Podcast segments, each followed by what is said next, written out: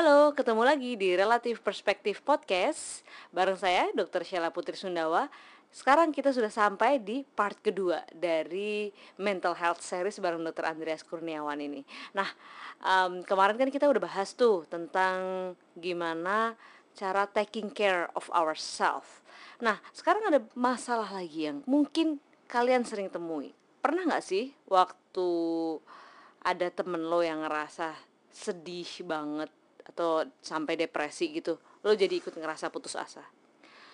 Bener nggak sih sebenarnya kalau emang penyakit jiwa itu nggak bisa nular? Cuman kenapa ya? Apa yang dirasain sama temen deket kita kita tuh juga ikut ngerasain. Pernah nggak lo dengerin curhatan dari temen lo terus lo bingung mesti nanggepinnya gimana? Nah part kedua yang kali ini kita akan bahas tentang how to be a thoughtful friend. Kak gue tuh sekarang ya ngerasa kalau di berita-berita gitu kayak mau di uh, eh, TV, mau baca berita online atau even di media sosial itu kayaknya masalah depresi sampai uh, akhirnya ke suicidal thought itu tuh uh, lagi rawan banget akhir-akhir ini ya. Gue ngerasanya sih tapi soalnya kalau di feed itu kebanyakan entah karena gue nya yang emang banyak follow akun-akun yang ke arah sana atau tapi kayaknya sih lebih banyak gak sih kasus-kasusnya akhir-akhir ini kak? Kalau memang kita ngeliat sih kayaknya lagi rame banget ya ini lagi hip gitu momen-momen hmm. tahun-tahun sekarang ini kayak lagi mental health itu lagi hip banget. Iya, Kalau secara data sih ya memang sih kayaknya ada kesan peningkatan untuk angka-angka depresi ataupun anxiety. Hmm. Tapi kembali nih semua medical kan ketika suatu angka meningkat kita kan mempertanyakan apakah insidensnya meningkat atau deteksinya lebih baik lagi yeah, kayak gitu yes awareness kayak misalnya kita ngomongin tentang yang nggak sama ada kan kamu kan juga di bagian anak ketika suatu penyakit infeksi meningkat hmm. belum tentu loh infeksinya meningkat ha. jadi deteksinya itu nah sama kalau kita ngomongin gitu juga kalau kita bicara tentang suatu isu kesehatan mental ya depresi ataupun cemas pasti ada aspek biologinya yang nggak bisa lepas jadi okay. kita selalu bilang depresi anxiety adalah penyakit otak right. jadi kalau kita berdasarkan pada itu harusnya angkanya konstan harusnya kayak gitu mm-hmm. jadi kalau karena nggak terkait dengan tadi kan dengan gaya hidup dan lain-lainnya mm-hmm. tapi kenyataannya selain tadi masalah biological yaitu penyakit otak mm-hmm. depresi ataupun anxiety kan sangat bergantung dari aspek psikologis gimana mm-hmm. seorang berhadapan dengan penyakit termasuk juga dari faktor sosial stresor dari masyarakat yeah. nah kalau gampangnya sih gini sih kalau kita lihat perubahan yang paling real ya dari dulu kita katakanlah bandingan lima tahun lalu sama sekarang mm-hmm. adalah tentang di alur informasi alur informasi yes nah, hmm. ketika media sosial meningkat kan orang-orang yang tadinya mungkin kalau kita bicara angka ya dari dulu orang juga depresi dan cemas gitu hmm. gue pernah dapat pasien orang depresi yang pas pertanyaan standar kan dari kapan menjalani terapi ini uh. dia bilang dengan yakinnya kayaknya saya udah kena depresi dari sebelum dokter lahir Oh. Yang arti dari sebelum 30 tahun yang lalu gitu. Pas gue cek, okay. eh bener loh dari tahun 80 berapa gitu dia udah mengalami depresi uh -huh. itu. Artinya dari tahun 80-an pun depresi anxiety itu udah ada. Uh -huh. Nah, bedanya sekarang orang-orang kan jadi punya lahan ya untuk membicarakan tentang itu. Uh -huh. Nah, mulailah orang-orang yang tadinya mungkin nggak punya lahan untuk speak up dia jadi bisa bicara bahwa gue ke psikiater gue ke psikolog gue konsultasi kayak gitu mm -hmm. plus kalau kita alur informasi juga kita jadi tahu ada kasus misalnya seseorang di Korea Selatan bunuh diri right. yang uh. itu nggak akan kita tahu di 10 tahun yang lalu kayak gitu nah, bener, nah sekarang jadi cepat banget alur informasi itu menyebar sehingga mungkin memberikan efek seolah-olah kok ini lagi segitu rawannya ke kesehatan uh. mental di Indonesia kayak gitu secara umum sih ya kalau data nasional depresi itu ada di sekitar 6% dari populasi hmm. mental. Nah, kalau gangguan cemas ada sekitar 13%, tapi gangguan cemas itu kan luas banget. Yeah. Dari orang yang dia cemasnya nggak tahu kenapa, orang yang fobia tertentu, orang yang obsesif kompulsif disorder itu juga kan bagian dari gangguan cemas juga, yeah. itu sekitar 13%. Jadi kalau kita ngomongin angkanya memang banyak. Tinggal masnya sekarang mungkin lebih banyak ya, akses untuk membicarakan itu. Hmm. Uh, bener sih, aku juga ngerasa sih mungkin karena ada media sosial juga orang yang uh, dulunya nggak bisa cerita, akhirnya bisa cerita lewat media sosial ya. Hmm. Bahkan mungkin yang negatifnya sampai dia kayak live Facebook yes. untuk yang trial, suicidal dan lain-lain hmm. itu sebenarnya kan ya itu negatifnya. Tapi at least kita jadi aware ya kayak. Yes, uh. um, mungkin uh, ini nih kak, aku ngerasa kalau dan aku baca pernah baca sih beberapa artikel kata uh, bahwa kalau misalnya ada orang yang uh, melakukan attempt suicide yang diliput terlalu berlebihan atau bahkan orang dekatnya itu bisa terpengaruh. Sampai kayak kasusnya yang si siapa namanya itu yang di Korea Selatan kemarin? Suli sama Suli ya. Sama sahabatnya itu. Heeh. nah Hara ya kalau nggak salah. nah itu kan dia sampai karena temennya em, melakukan eh, suicide jadi akhirnya dia juga terpicu itu sebenarnya ini ada hubungannya gak sih bisa nggak kita bilang kalau depresi itu sesuatu yang contagious yang menular Nah, ini menarik ya. Karena kalau kita ngomongin fenomenanya ada, itu namanya Werder effect. Jadi kayak copycat suicide. Ketika seseorang, terutama sih yang public figure, terus dia melakukan aksi bunuh diri, itu orang-orang akan mencoba untuk mengikuti itu. Nah, itu fenomena memang menarik sih. Jadi ini bu- bukan hanya public figure, misalnya kita berhadapan dengan sebuah keluarga atau se- sebuah circle yang dekat gitu, satu orang bunuh diri, itu bisa mengaruhi yang lainnya untuk kepikiran untuk bunuh diri juga. Nah, pada kita ngomong seorang public figure memang bisa ada kayak gitu mungkin pengikutnya gitu. Dan kalau ditanyakan kenapa itu memang agak membingungkan sih kita juga nggak bisa ngira-ngira kan kayak gitu. Tapi biasanya sih gini yang sering terjadi adalah kita melihat bahwa bunuh diri itu secara psikiatri ya itu bukannya seseorang mau menghentikan hidup tapi seseorang mau menghentikan rasa sakit. Jadi itu semacam a cry for help. Rasa sakit as in bisa macam-macam. Jadi misalnya ketika orang mis- yang paling logis deh ya orang dengan sakit yang kronis misalnya terus kepikiran bahwa aku mau diotanasia aja. Pada dasarnya kan dia mau suicide gitu kan ya. Itu kan bisa kita ya literally dia sakit dan dia mau menghentikan rasa sakitnya. Iya. tapi rasa sakit ini bisa muncul dalam berbagai bentuk. Diselingkuhin misalnya terus dia kayak gue mau bunuh diri aja. Itu kan sebenarnya adalah dia mau menghentikan rasa sakit akibat ditinggalkannya itu. Oke jadi bukan dia ingin menghentikan hidupnya ya? Yes, heeh. Nah, itu yang kadang-kadang susahnya adalah dia melihat bahwa cara paling logis menghentikan rasa sakit adalah dengan menghentikan hidup tersebut. Jadi kita itu sebagai sebuah a cry for help. Nah, kadang-kadang mungkin copycat suicide ini atau Werder effect ini satunya adalah gitu kayak orang juga yang didengarkan loh bahwa gue juga mengalami rasa sakit, gue juga mau berteriak kayak gitu. Dan ketika dia melihat bahwa oh dengan cara ini mungkin bisa didengarkan, mungkin bisa menyampaikan message-nya, teriakannya bisa didengar. Nah, inilah yang akhirnya dilakukan oleh dia. Makanya kan ada uh, saat ini kan kita lagi gencar juga untuk gimana tata cara pemberitaan untuk kasus bunuh diri. Rekan saya Benny Prawira dari Into the Light itu kan yang banyak untuk menyuarakan itu. baik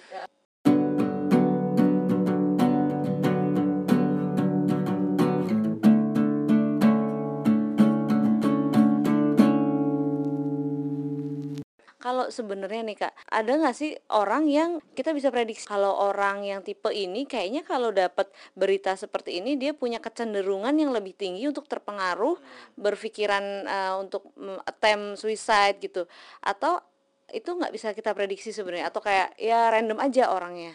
Honestly agak susah sih sel. Gitu ya. Karena ini juga ini pertanyaan yang biasanya dari mana kita tahu teman kita bakal suicide gitu. Dan itu agak-agak susah karena gini kita nggak bisa ngejamin juga misalnya kan katanya kalau dia banyak ngomong di media sosial itu mah cari perhatian. Nggak bisa ngejamin juga loh.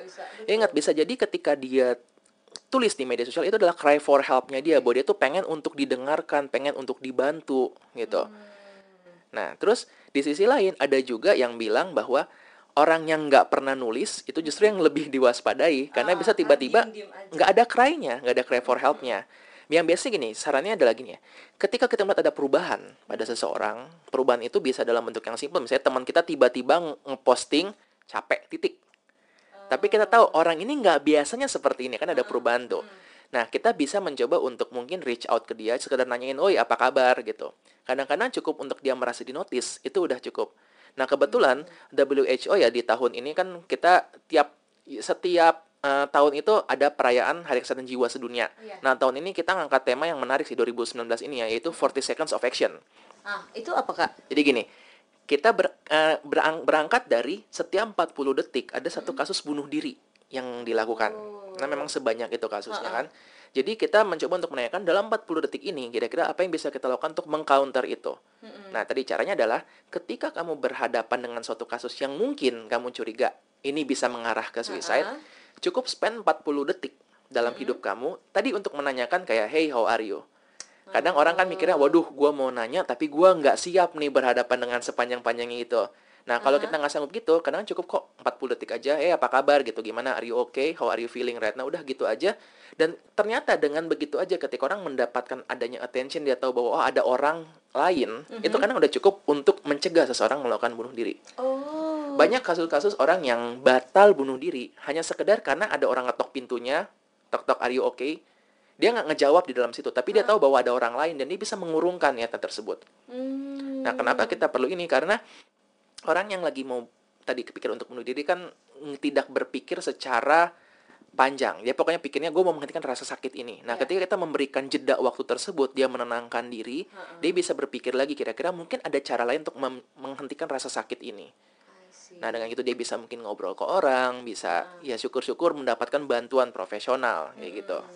Tapi kalau misalnya nih kak, kadang kan kalau kita tanya ya, cuman kita kadang takut juga mereka nanti jangan-jangan eh, nggak mau jawab, jadi akhirnya kayak mereka pun bilangnya cuman iya nggak, gue nggak apa-apa gitu. Nah itu kalau misalnya statement dari teman kita yang kayak gitu, what should we do? Kadang aku suka bingung, mesti nanyanya gimana lagi ya? Takutnya eh, mereka emang nggak pengen cerita gitu. Biasa sih aku tanyakan gini, sejauh mana kamu mau terlibat dalam kondisi tersebut? Kalau memang kamu merasa bahwa oke, ini teman dekat saya dan saya harus terlibat benar-benar dalam kondisi ini, nanti kita mau menjadi support sistemnya, kita nggak bisa memaksa juga. Yang jelas kita bisa memberikan tempat yang aman buat dia, jadi kita bisa bilang bahwa ya udah it's okay if you ever need someone, gue di sini. Itu udah cukup. Nah di sisi lain kalau misalnya kembali kita melihat orang yang kita mungkin nggak terlalu tahu juga latar belakangnya dan mungkin kita nggak siap untuk menginvest diri kita menangani orang ini, ya udah maka tugasmu selesai. Ketika kamu bilang are you okay terus nggak kok gue nggak apa-apa titik. Tapi kita ngerasa kayaknya ada sesuatu yang aneh gitu. Kita bisa nanya lagi are you sure gitu you wanna talk about it? Kalau dia bilang no I'm okay, ya udah tugasmu sudah selesai saat itu. Karena kembali kan kita nggak tahu loh kondisi dia gimana. Jangan sampai kita mencoba untuk reach ke dia, terus ya dia makin merasa nggak nyaman kayak gitu. Jadi pertanyaannya adalah sejauh mana kau mau terlibat dalam situ. Dan eh, sejauh mana kita mau ini ya ac- actionnya untuk eh, teman kita ini gitu. Em, menarik ya. Jadi ternyata kalau untuk mental health sendiri ada beberapa hal yang kita lakukan sedikit saja itu sudah membantu eh, orang lain untuk even untuk second thought untuk eh, suicide Iya, eh, gitu ya. Kita sih selalu menyarankan kalau kamu mau cerita cerita dengan orang yang kamu percaya. Jadi kalaupun itu stranger, orang yang bisa kamu percaya gitu. Soalnya sekarang lagi banyak juga nih kalau di Twitter ya cerita ke seleb tweet, ntar tau tuh dijadiin konten kayak gitu kan. Artinya itu kan backfire juga, kasihan dianya juga kayak gitu kan. Nah jadi biasanya sih kita cari orang yang kita bisa percaya dan kalau kamu bingung nih, kamu khawatir respon dia bakal nggak sesuai, it helps loh kalau misalnya kamu bilang bahwa oke ini aku mau cerita dan I want you to apa? Misalnya gue cuma mau lo buat dengerin doang, atau gue minta pendapat lo, atau bahkan gue minta lo setuju sama gue, itu nggak apa kayak gitu. Karena kami pun, kalau misalnya kami mendapatkan cerita, biasanya kami akan menanyakan gitu di akhir itu, what do you expect from telling me this? Apakah kamu mau cerita doang, atau kamu minta pendapat saya, atau kamu mau disetujuin atau gimana? Nah, biasanya sih eh, yang kalau udah biasa ya kita nggak menanyakan itu, tapi kita punya feeling. Kayaknya orang ini emang cuma mau cerita doang.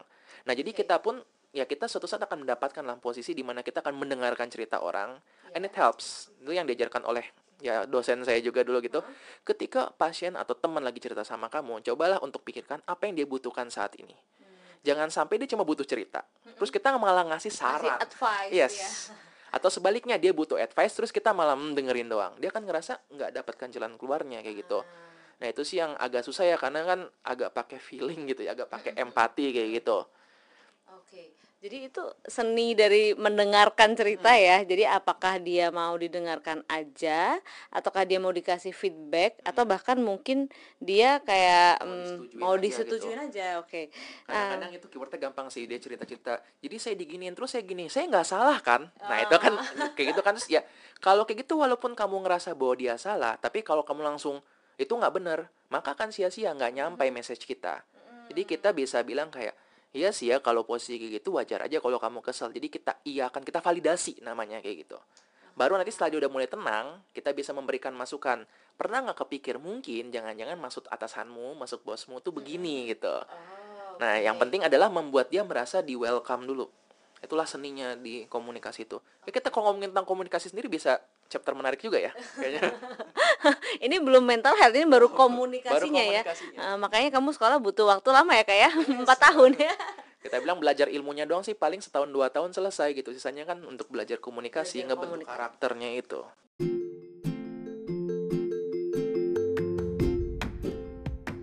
Now it's time for movie and book recommendation. Terkait dengan topik yang kita omongin di episode kali ini Gimana caranya menjadi seorang teman yang thoughtful? Nah ada beberapa film dan buku yang mau gue rekomendasiin buat kalian. Pernah nonton film judulnya Silver Lining Playbook? Itu adalah film dan juga itu adalah buku. Ya jadi dia dulu dari buku sukses terus jadikan film. Nah ceritanya itu tentang menjadi seorang uh, support system untuk seorang teman yang uh, bermasalah. Jadi sebenarnya dua-duanya ini sama-sama punya masalah, tapi mereka being there for each other, support saling support dan akhirnya mereka dua-duanya bisa berhasil mendapatkan uh, menjadi dirinya yang lebih baik.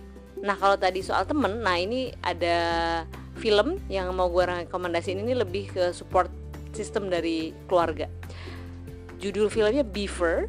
Jadi ada seorang ayah yang ceritanya dia itu uh, bipolar gitu. Jadi dia punya fase di mana dia depresi tapi dia nantinya akan ada punya fase dia manik gitu. Dan bagaimana keluarganya itu berjuang cope up dengan uh, semua yang dia alami dan uh, ini bagaimana mereka mensupport ayahnya ini agar uh, bisa tetap berfungsi sebagai seorang manusia yang baik bagus banget filmnya I think you should take some time buat nonton film itu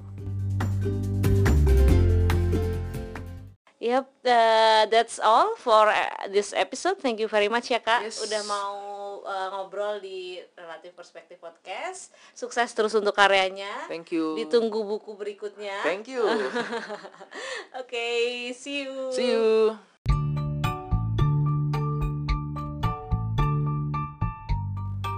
So that's the end of our Relative Perspective podcast kali ini.